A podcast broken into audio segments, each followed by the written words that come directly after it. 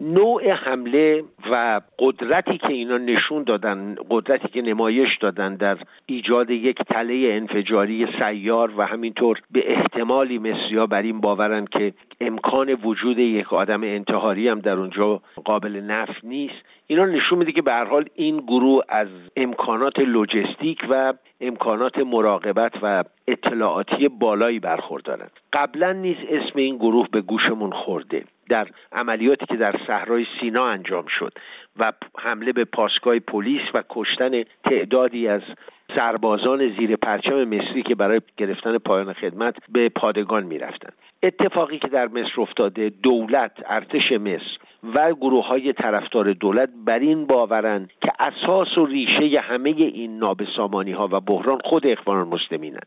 و اگر مستقیما خودشون دست نداشته باشند اخوان المسلمین بودند که این تروریستا را از زندان آزاد کردند. بخشی از این افرادی که تشکیل دهنده یک گروه اسمی هستند به نام بیت المقدس این افراد کسانی بودند که قبلا در مصر زندانی بودند به عنوان عاملان تروریسم و افراد مرتبط با گروه های مثل تکفیر و الهجره و گروه های از این نوع.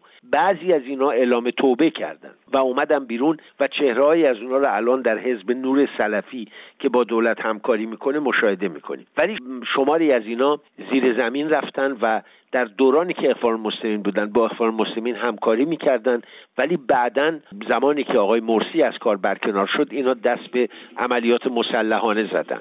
بنابراین می‌توان گفت که اینها همشون از همون چشمه ادبیات و فرهنگ سیاسی اخوان المسلمین نوشیدن. منتها بعدها راهشون جدا شده راه افراط رو در پیش گرفتن.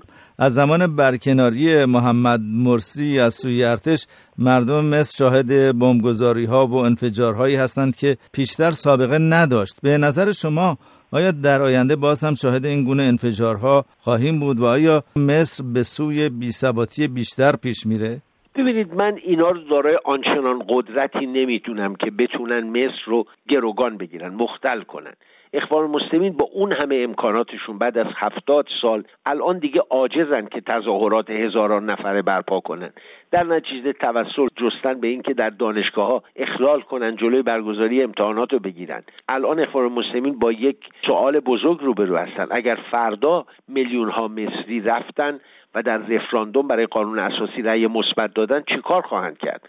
این گروه های تروریستی هم ناامیدانه دست به چنین اعمالی می‌زنن. ولی ارتش و نیروهای امنیتی مثل آنقدر قوی هستند که مطمئن باشید در برابر این عملی که انجام شده جلوی دهها عمل دیگر رو گرفتن.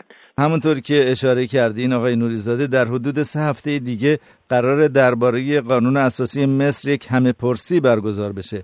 اما اخوان المسلمین این همه پرسی رو تحت حکومت نظامیان تحریم کرده.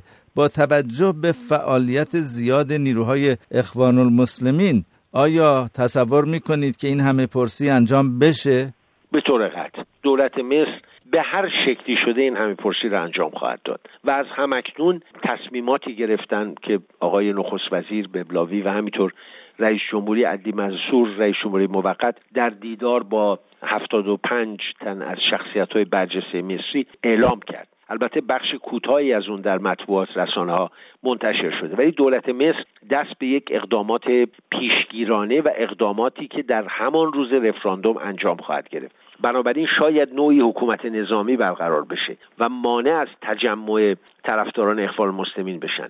مسئله این است که تا چه میزان مردم در رفراندوم مشارکت کنند و آیا تهدیدات اخوان المسلمین و گروه تروریستی می‌تونه عامل بازدارنده باشه؟ من گمان نمی کنم تصور می‌کنم مردم مصر اکثریت مردم مصر حداقل می‌خوان هر چه زودتر به این وضع آشفته پایان داده بشه و این کار انجام نخواهد شد مگر در پرتو تصویب قانون اساسی اجرای انتخابات ریاست جمهوری و انتخابات پارلمان.